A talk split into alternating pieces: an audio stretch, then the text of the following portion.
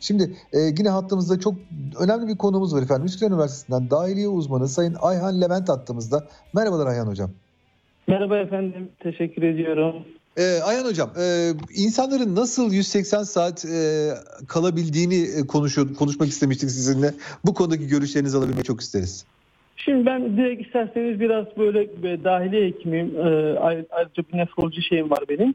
Ee, ben sizinle Evet. bununla ilgili bazı şeylerden bahsetmek istiyorum. Şimdi Buyurun. aslında hem böyle vatandaşlarımız bizi dinliyor. Niye böyle hemen tedavi vermemiz gerektiğiyle ilgili.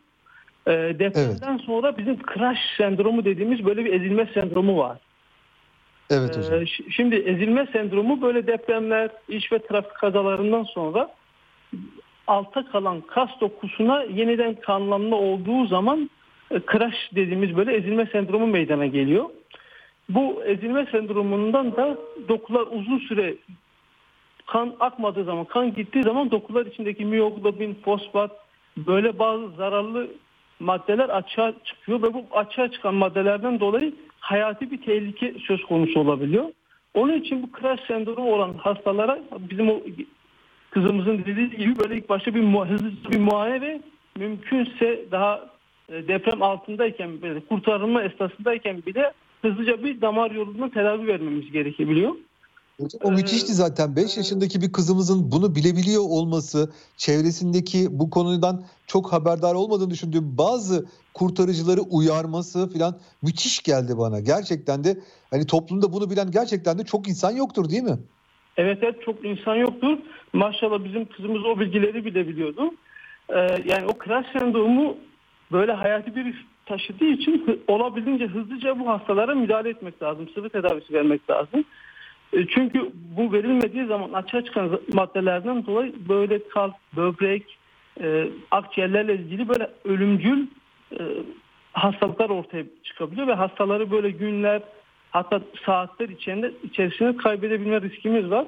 Onun için bu hasta, hastalarımıza, afetzedelerimize kurtarıldıktan hemen sonra hızlıca bir tedaviye başlamamız gerekiyor. E, tabii sizin sorunuz bu işte afetzedeler bazı işte şu an 7. 8. gündeyiz biz. E, Evet hocam. halen maşallah canlı çıkabiliyorlar. Bu da şöyle şimdi normalde insan vücudu böyle sağlıklı bir insan vücudu 7-8 gün su, su, su, su olmadan hayatta kalabiliyor.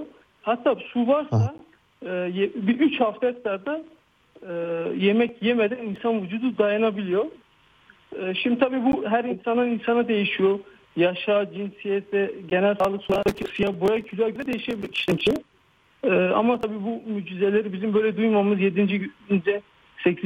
günde böyle hayatta kalan vatandaşlarımızın olması bize müthiş bir umut veriyor.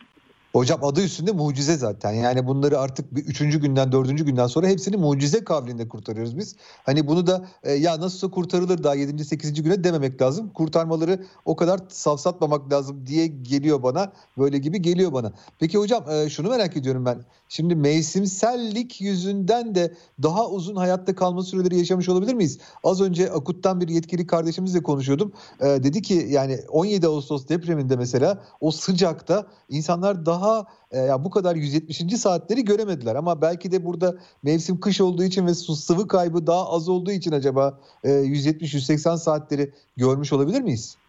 Kesinlikle. Hatta ilk deprem olduğu zaman hepimiz şundan korkuyorduk. Acaba doğumdan dolayı vatandaşlarımızı böyle kurtarmadan erken saatlerde kaybedebilir miyiz diye. Yalnız geçen saatler bize şunu gösterdi. Don riskinin çok olmadığı en azından bu kurtarılanlarda biz onu görüyoruz. Çok don riskinden ziyade hatta Allah yüzümüze baktı soğuk- evet hocam. Evet. Hava serin ve soğuk olduğu için sıvı kaybı daha az ol- olduğundan dolayı e, bu afetzedeler daha uzun süreler boyunca ayakta hayatta kalabildiler. Gerçekten de o soğuk da yani soğuk ve serin havadan dolayı sıvı kaybı azalıyor. Sıvı kaybı az olduğu için çünkü sadece bir sıvı idrar yollarıyla da şey yapmıyoruz. Nefesimiz olsun, cildimiz olsun buralardan hep sıvı kaybı olabiliyor. Bu Doğru. sıvı kaybı so- soğuk ve serin havada da az olduğu için sıvı kaybı bundan dolayı da e, afetzedelerin hayata tutunmaları daha uzun süre olabildi.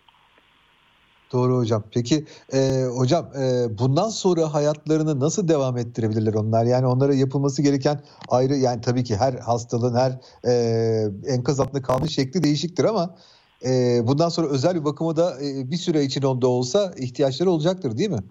Tabii ki. Şimdi birincisi bu refeeding dediğimiz bir sendrom var. Bir refeeding yeniden e, beslenme sendromu diye. Bu yeniden beslenme sendromunda bulantı, kusma, ishal, gastrointestinal sistemle ilgili hastalıklar, elektrolit, elektrolitlere değişiklikler, tiroid fonksiyonlarında bo- bozukluk, e, zayıflık, sıvı kayıpları, e, düşük kalp basınçları, düşük kalp basınçları, böyle baş dönmeleri, baygınlık gibi böyle e, semptomlar olabilir. Onun için mümkünse bu hastalar tabii ilk başlarda olabildiğince hızlıca saatte 1 litre bulacak şekilde damardan serum tedavisi, potasyum içermeyecek şekilde saatte 1 litreden serum tedavisi beslemek lazım. Daha sonra da yavaş yavaş e, refeeding sendromu olmadan yavaş yavaş beslemek lazım. E, tabii ki ister istemez bu AFS'lerde bilişsel fonksiyon e, işte e, post travmatik stres bozukluğu, depresyon tarzı psikiyatrik hastalıklarda olabilir. O yönden de çok dikkatli olmak lazım. Anlıyorum hocam, anlıyorum. Ee, peki hocam son olarak size şunu danışmak istiyorum, bunu sormak istiyorum. Ee, büyükler var çıkarılan, e, çocuklar var çıkarılan ama görüyorum ki ya da bizim e, algıda seçicilik mi o bilmiyorum. Çocuklar daha uzun süre kalmış oluyor. Yani 4 aylık çocukların, 5 aylık çocukların orada saatlerce yani daha önce hiç mesela biz 17 Ağustos depreminde 100 saate aşan e, bir mucize kurtuluş görmedik. Ama burada bayağı 170-180 saatlere geldik. O çocukların kurtulmasının sebebi nedir hocam? Nasıl kendi kendine o yaşayabiliyor çocuklar? Yani şöyle tabii mucize diyoruz. Mucize olunca çok altında hani somut böyle e, realite uygun bir şey de insan bulamayabiliyor ama çocuk oldukları için darbeye maruz kalmaları daha az oluyor. Ee, çocuk e, vücudundan dolayı daha böyle cenin pozisyonunda durabiliyor. Cenin pozisyonundan da yaşam hayati fonksiyonlar açısından biraz daha normal pozisyon süpün ve diğer pozisyonlara göre çok daha e, uzun süre yaşanabiliyor.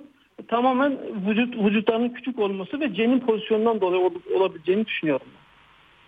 Anlıyorum hocam. Yani gerçekten de e, bunlar şey mucizeler, çok iyi mucizeler. Böyle hayatımızda çok az göreceğimiz, görebileceğimiz mucizeler. Hocam çok teşekkür ediyorum verdiğiniz bu çok değerli bilgiler için. Umarım hiçbirimiz buna e, maruz kalmayız ama e, böylesi durumlarda da neyin ne olduğunu sayenizde bilmiş olacağız. Rica ediyorum ben size çok iyi yayınlar diliyorum. İnşallah Rabbim bizi böyle büyük afetlerden, felaketlerden korusun. Hepimize afetsiz, depremsiz günler diliyorum. İnşallah efendim. Çok teşekkürler. Rica Evet, ediyorum. Üsküdar Üniversitesi'nden dahiliye uzmanı Sayın Ayhan Levent'le bu konuları konuştuk efendim. Konuşmamız gereken konuları.